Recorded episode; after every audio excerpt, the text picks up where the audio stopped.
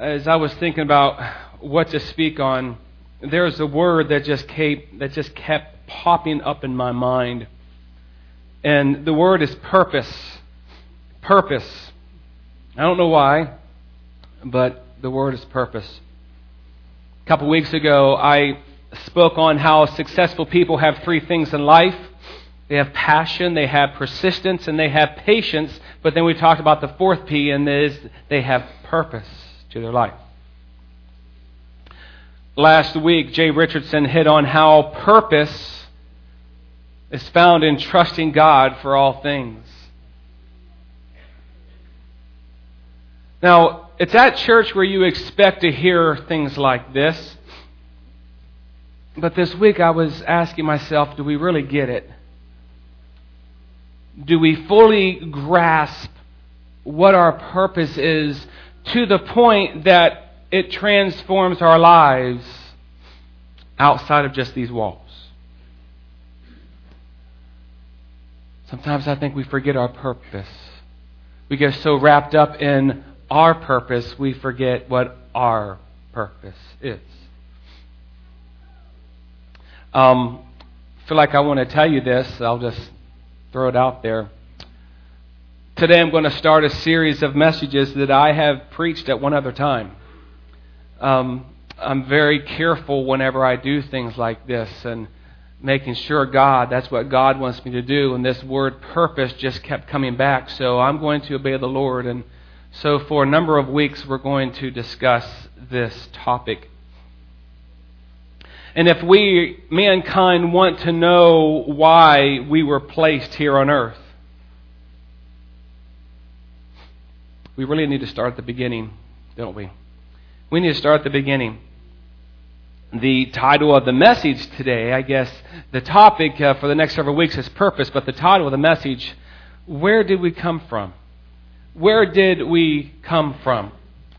Uh, today, I just give you a little uh, warning. Today and next week, it's going to be a little bit of a different type message. Um, it's going to be, uh, I'm going to come at it from a little bit of a scientific, intellectual viewpoint. Uh, that kind of an angle. So uh, if you'll just bear with me, some of you may really enjoy some of the information I'm going to I'm going to share with you today. But we need to start there. Where did we come from? Recently, a, d- a discovery of about fifteen hundred skeleton remains was found in an African cave. Scientist Lee Berger is claiming that this discovery, this latest discovery, is the possible link between apes and humans. Uh, the bones represent about fifteen people. Uh, they're thinking uh, uh, infants, juveniles, adults. That's, that's what they're thinking. And because of his assumptions, Lee Berger has created a new biological species name, and they created what they believe this creature would look like, and that is what they believe it would look like. Um, the biological species name is now Homo naledi. And note the biological classification that they used, the Homo there, that is short for Homo sapien, signifying human origin. Berger claiming that they are two to three million years old. And he said, quote, "This animal is right on the cusp of transitioning from ape to human." Is this true?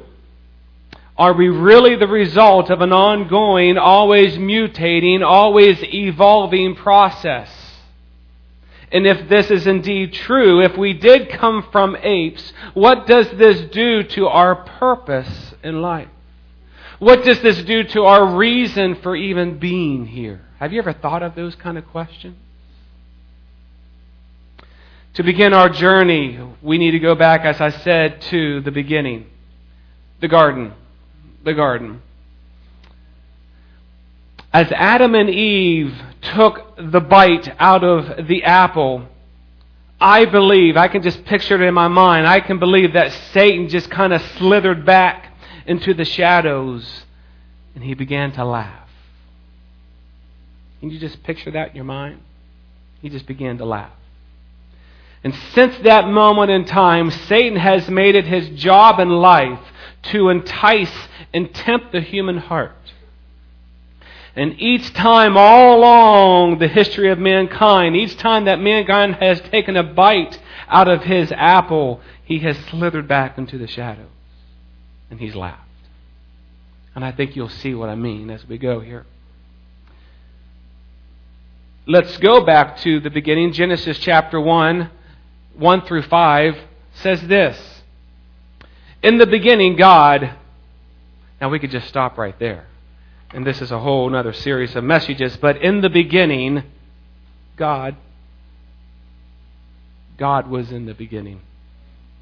In the beginning, God created the heavens and the earth. The earth was without form and void, and darkness was on the face of the deep. And the Spirit of God was hovering over the face of the waters. Then God said, "Let there be light." And there was light. And God saw the light, and it was good. God divided the light from the darkness. God called the light day, and the darkness He called night.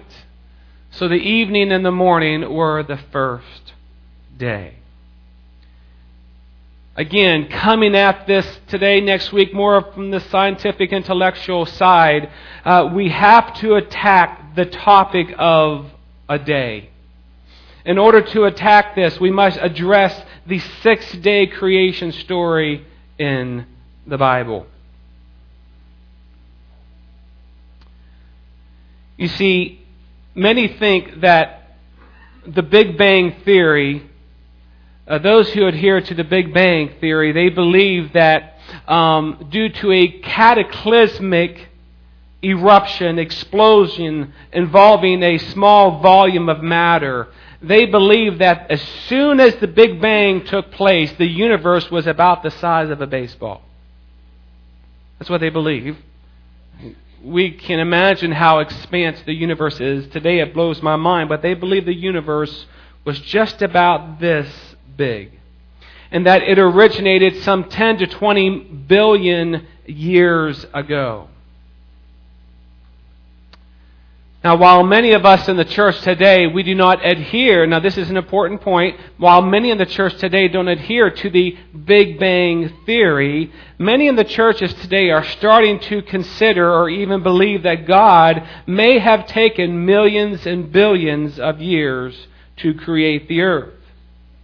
That a day in Genesis really could be millions of years. But as we will see, how one views a day can be very, very important. The Hebrew word for day is yom, Y O M, yom. And it can either mean a twenty-four hour day or an indefinite period of time. We know that many times your translations may say, in the day of the Lord. That's kind of like an indefinite period of time. However, the word yom in the Old Testament is never used to refer to a definite long period of time beyond twenty-four hours. Let me say that again. The word yom in the Old Testament is never used to refer to a definite long period of time beyond twenty-four hours. The Genesis story tells us that God made the heavens and the earth in six days, then He rested on the sixth. God also repeated this fact when He gave the Ten Commandments, and He talked about keeping the Sabbath day holy. When He said, "For in six days the Lord made the heavens and the earth, the sea and all that is in them, and rested the seventh day. Therefore the Lord blessed the Sabbath day and hallowed it." As we read this commandment, we believe that God is speaking of twenty-four hour days, not an infinite time of day, thus linking the creation story to one twenty-four hour period of time. But we must be clear on this, and this is of utmost importance if you're looking at this topic. The six days in Genesis do not represent millions and billions of years. Now, some of you may be saying, now, Pastor, I thought, don't they have that carbon fourteen dating and all that? We've heard about that. Doesn't that prove that the world is millions and millions of years old? Come back next week, and we'll talk about that. To change this twenty-four hour day into millions and billions of years is essentially is essentially changing what the Bible says. And as you will see, these types of changes can have catastrophic effects. The definition of the creationism is this: the belief that an intelligent being is responsible for the creation of life. The, re- the belief that an intelligent being is responsible for the creation of life. Our, mod- our modern scientific world says that in order to believe that, in order to believe that an intelligent, supernatural, omnipotent God created all there is, you have to check your brains at the door. That's what they say today. But is this true? Can we really believe that an intelligent, supernatural, divine being created life? Can we still believe that and claim to be intelligent?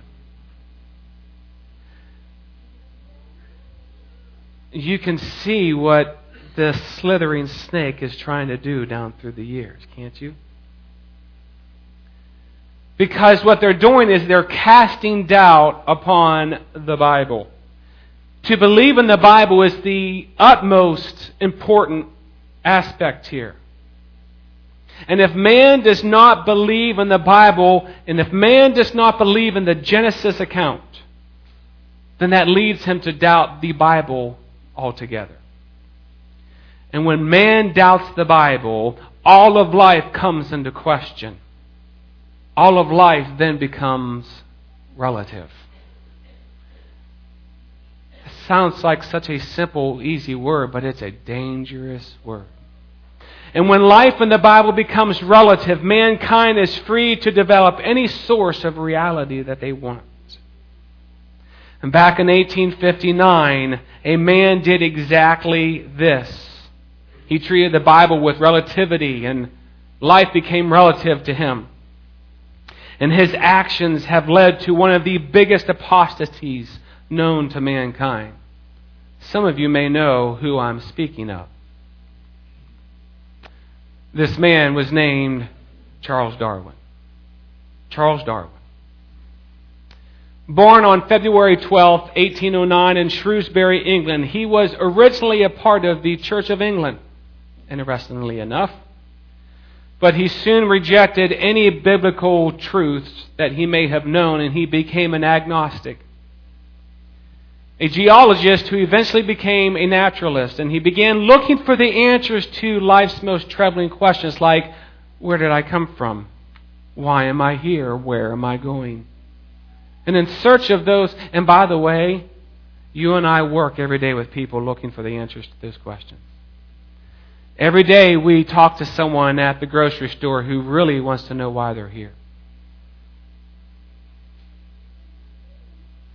At the mall, at Walmart, maybe that person in the cubicle next to you, in the bank teller cubicle next to you. Every day we're facing people who are asking those questions. He began looking for the answers, and that to him the Bible just became uh, just fairy tale. Until one day in eighteen fifty-nine, he authored the now famous book On the Origin of Species. Those of you who are teachers in our public school systems can stand up and probably talk more than I can about the impact that he has had upon the school system. Uh, his book was the first major book on evolution. And from that book, he said this. He said, life was created through an unguided and mindless process, and that our existence is therefore a fluke rather than a planned outcome.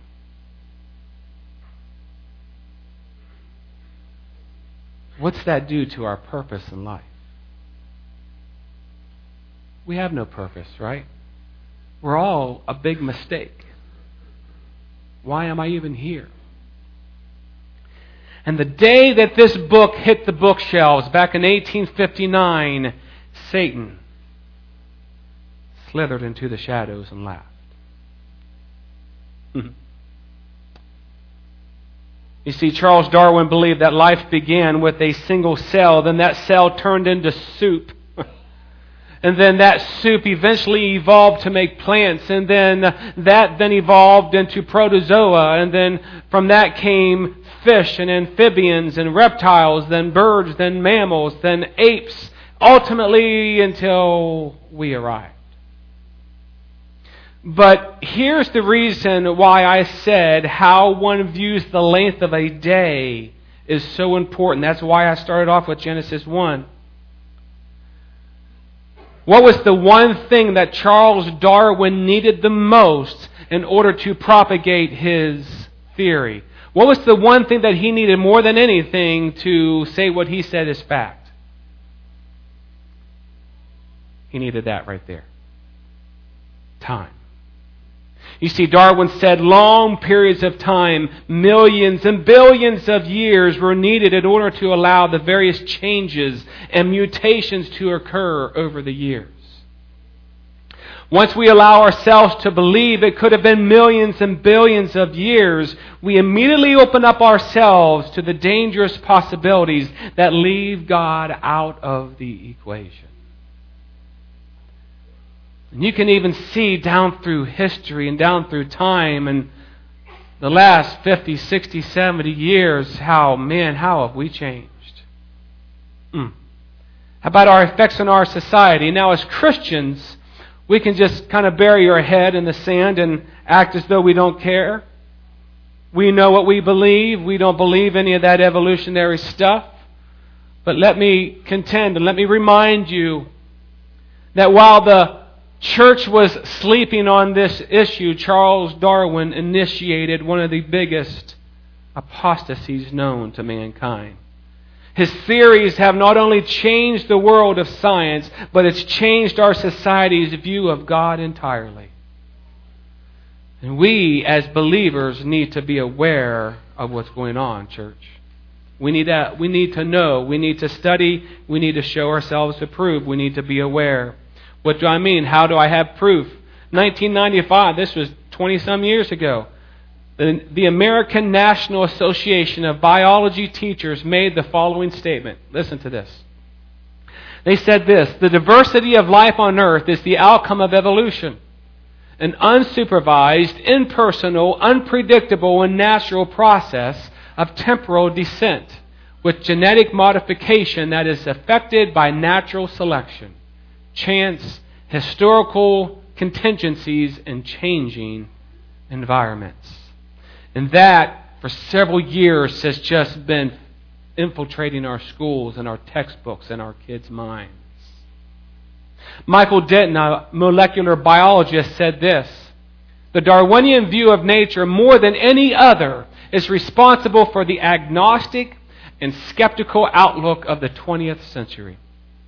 It is a theory that literally changed the world.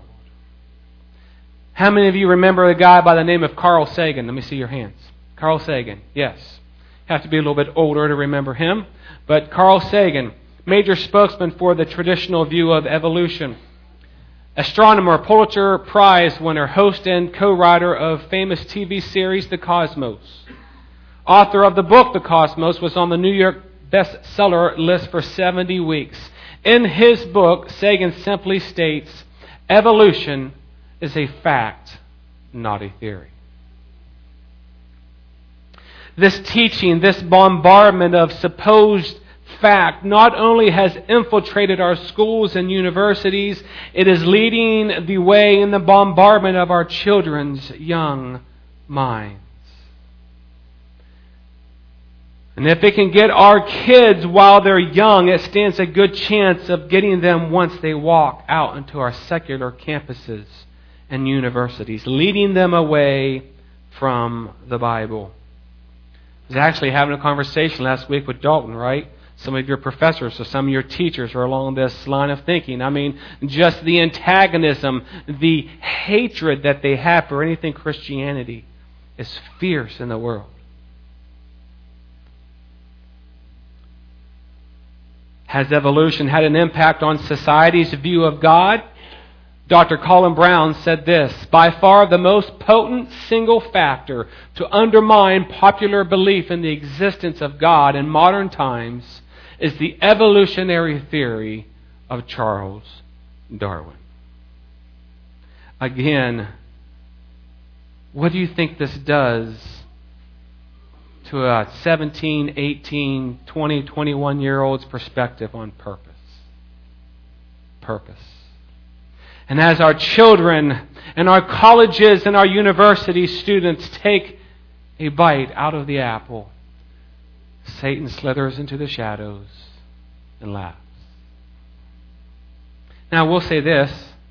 There is a change that is brewing in the academic arena, in the scientific arena. Even as far back as the nineteen seventies and eighties, a movement within the scientific world began to raise questions about evolution. You'll find this a little interesting. A new generation of scientists began to shed a bad light on Mister Darwin's theory, but it's amazing how you won't hear about this on many of the news shows and the newspapers. You won't hear about this. British paleontologist Colin Patterson, he started asking disturbing questions. And he was lecturing to a staff of geologists at the American Museum of Natural History in New York, and he asked this question to all of them. Tell me one thing you know for sure about evolution. Just one thing. The only answer that he received from the entire room was silence. They couldn't say anything. They didn't know what to say. He then tried it on members of the morphology department at the University of Chicago, a very prestigious group of evolutionists. He asked them the same question, name me one thing that you know for sure about evolution, and the only response that he got back there was silence. Patterson said it was soon that he realized all of his life he had been tricked into thinking that evolution was a fact, contrary to what Carl Sagan said. It was at this time that he experienced a shift in his thinking. He no longer looked at evolution as a known fact, but as a faith. Isn't that interesting? How many people are living by this as a faith? He said one of his main reasons for his skepticism was that he could no longer find any real evidence of evolution.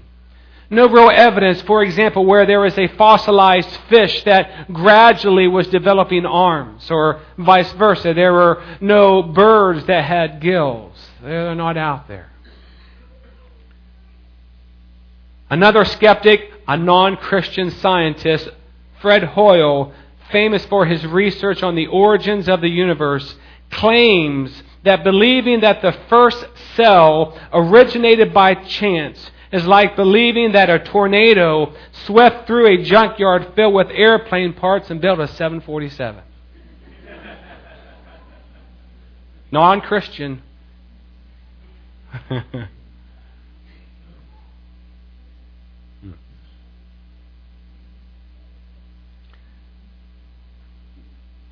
Maybe I've just started to whet your appetite. I don't know. We're going to continue this next week. But let me give you a little bit of information on our friend, Homo naledi. By the way, what I'm about ready to tell you, you're really not going to hear on what we call the drive-by media. You're not going to hear it out there on the main news networks. One thing that I discovered, and one thing you can do, is go to Answers in Genesis down in the Cincinnati area, and then the Ken Ham. Incredible amount of information if if you get into this kind of stuff. Um, so get on that website, Answers in Genesis. But this is what we know about the fifteen hundred skeletal parts that were found. The size of the skull is way too small to be human. It's about the size of an orange. But ironically enough, it is very consistent with a lot of the apes that they know exist. The sloped ape-like faces, and by the way, that's just their rendition of what they think it looked like. But according to the skeletal descriptions and, and, and the way that the skeletons come together, these sloped ape-like faces, the jaw, the shoulder joints, the curved, the curved finger joints, the hips, the rib cages, they're all consistent with various species of tree-swinging apes. I once heard somebody say, look, my ancestors may have swung from trees, but it wasn't from their tails, I can tell you that. There is no proof here whatsoever of an evolutionary bridge. But you'll never hear about this. I asked my kids the other day, if we are just here by chance, what does it do for your purpose and your reason for living? Why do we get up in the morning? Now just stop there for a second. That's a scary thought, is it not?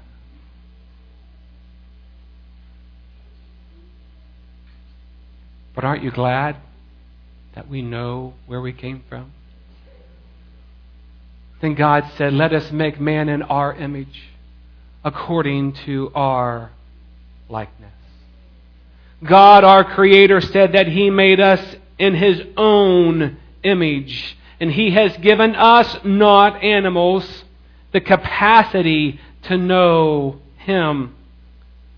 Listen, I believe that the moment The very moment that human conception is formed, the, the moment that human conception takes place in the womb, at that very moment, purpose is given to that individual. Right at that moment.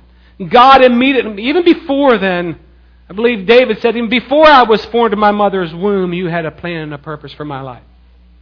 Before. And God help us. God forgive us for being a country that is killing by the millions.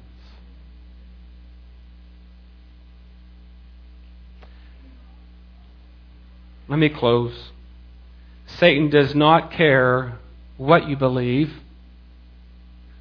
Kids, those of you in school, grade school now, I'm sure this is coming on in grade school, elementary school, junior high, high school, kids. Satan does not care what you believe. There has recently been a, a, a, an upsurge of maybe not so much evolution anymore, but now uh, an evolutionary thought of the universe, uh, that our existence really came from the universe. And you see, it doesn't matter. It doesn't matter what you believe. Just don't believe in Jesus. Just don't do that. That's what Satan is trying to keep us all from doing. From day one, his number one goal has been to steal, kill, and destroy. And if he can put it in the hearts and the minds of mankind that there is no God, then he has stolen once again. Purpose. What is your purpose? Where does your purpose come from? It's the start of this series. Uh, a little different. Let me know what you think. Give me your text. Send me your text. Uh, send me an email. Tell me. Uh, uh, uh, give me your thoughts, and uh, we'll continue this journey next week. Let's uh, let's pray. God, I know this was a different kind of message. Uh, Lord, we're trying to lay the groundwork, though. We're we're trying to debunk what has been said. We're trying to declare truth. And a world, Lord, not just a state, not just a country, but, Lord, a world that has been influenced by one man.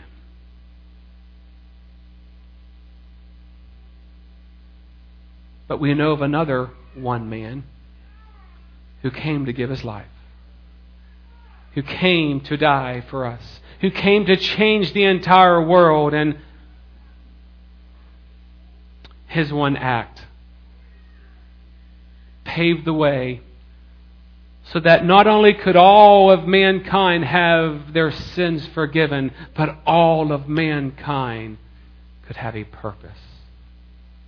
Thank you, God, for that. Lord, if there's someone here this morning that doesn't know what their purpose is, I pray that they'll grab me or they'll grab someone they'll want to talk about it. Help them to understand that there is purpose. There is hope for their life. It doesn't matter how how low life is. It doesn't matter how discouraging life is. There is a purpose for them. Not to buy into Satan's lies. We know that as evolution continues to be proven wrong, he'll just come up with different things. Lord, thank you for being our reason for living. Thank you, God. I pray that we'll come back next time and continue this, and we'll be strengthened, and someone, Lord, will be brought to the cross. Someone will be brought close to you, Lord. Lord, this week I pray that we'll really ask ourselves, what is my purpose? Do I know what my purpose is? Thank you for being the answer to that. Thank you, God. We love you. In Jesus' name. Amen.